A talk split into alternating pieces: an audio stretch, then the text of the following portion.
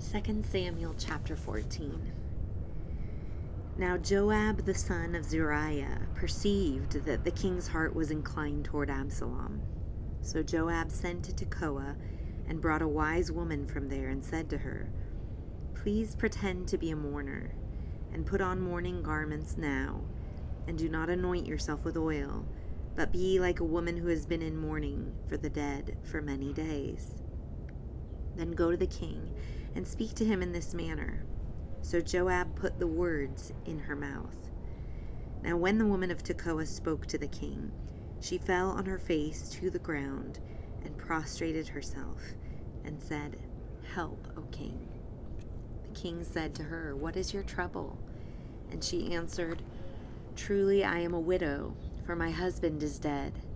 Your maidservant had two sons, but the two of them struggled together in the field and there was no one to separate them, so one struck the other and killed him.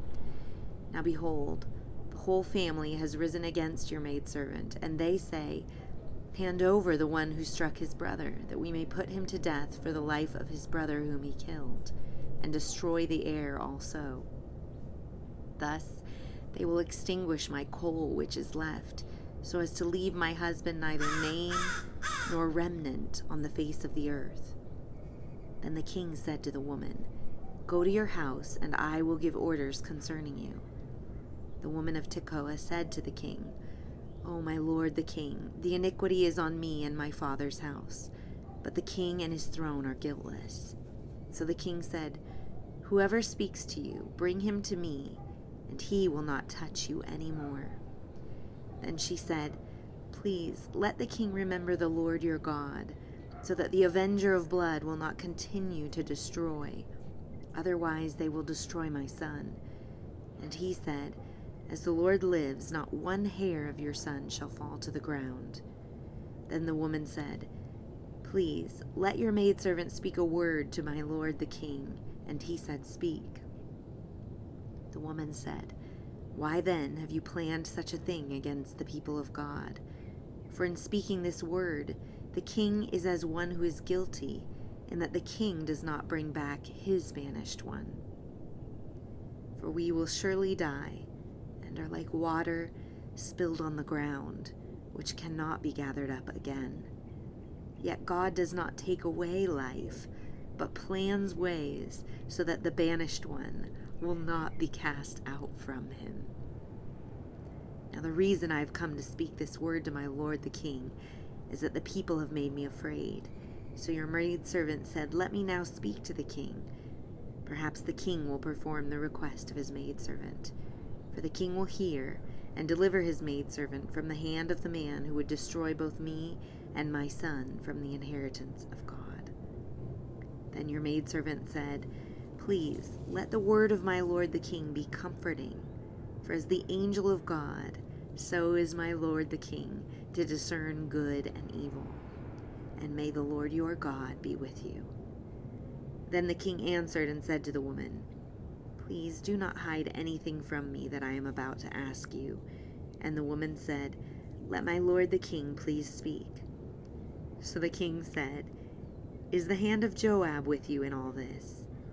And the woman replied, As your soul lives, my lord the king, no one can turn to the right or to the left from anything that my lord the king has spoken.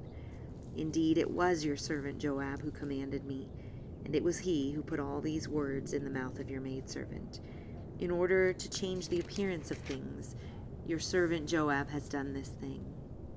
But my Lord is wise, like the wisdom of the angel of God, to know all that is in the earth. Then the king said to Joab, Behold now, I will surely do this thing. Go therefore, bring back the young man Absalom. Joab fell on his face to the ground, prostrated himself, and blessed the king. Then Joab said, Today your servant knows that I have found favor in your sight, O my lord the king, in that the king has performed the request of his servant. So Joab arose and went to Geshur and brought Absalom to Jerusalem.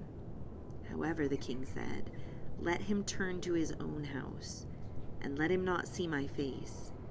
So Absalom turned to his own house, and did not see the king's face. Now in all Israel was no one as handsome as Absalom, so highly praised, from the sole of his foot to the crown of his head there was no defect in him. When he cut the hair of his head, and it was at the end of every year that he cut it, for it was heavy on him, so he cut it. He weighed the hair of his head at two hundred shekels by the king's weight. To Absalom there were born three sons and one daughter whose name was Tamar. She was a woman of beautiful appearance. Now Absalom lived two full years in Jerusalem and did not see the king's face. Then Absalom sent for Joab to send him to the king, but he would not come to him. So he sent again a second time, but he would not come.